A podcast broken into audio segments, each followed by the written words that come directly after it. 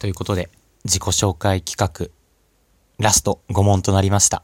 始めていきたいなと思います。では、早速いきましょう。第46問。買って後悔したもの。買って後悔したもの？えー、あるかな？使わなかったものとかですよね。買って後悔したものは、うん、特に最近ないです。そもそもそんなに物を買わない方なので、うん、ないですね。うん、ありません。はい。次。第47問。これだけはやめられないこと。やめられないこと。えー、なんだろう。やめられないことは、うーん、なんかある？ない。ないなないです。養子にコンプレックスありますか？うん。あります。えっ、と、まず耳の形が違う。僕、右耳と左耳で大きさが違うんですよ。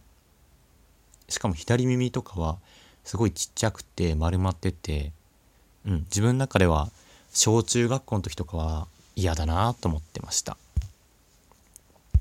まあ、あと、まあ、かっこよくないんでね。まあでもそんな気にしてないです。別に顔は。何でもいいやと思って。49番、正確にコンプレックスはありますか？ああまあ、引っ込み思案なところとか、人に心を開けないところとか、自分を守りすぎちゃうところとか、それがマイナスに出るとね、うん、初対面の人とかね、すごくね、怖がられちゃうんで、そこはね、うまく付き合っていきたいなと思ってます。50番。あ、質問を終えての感想、ラストですね。結構答えられないものもあるんですね。うん。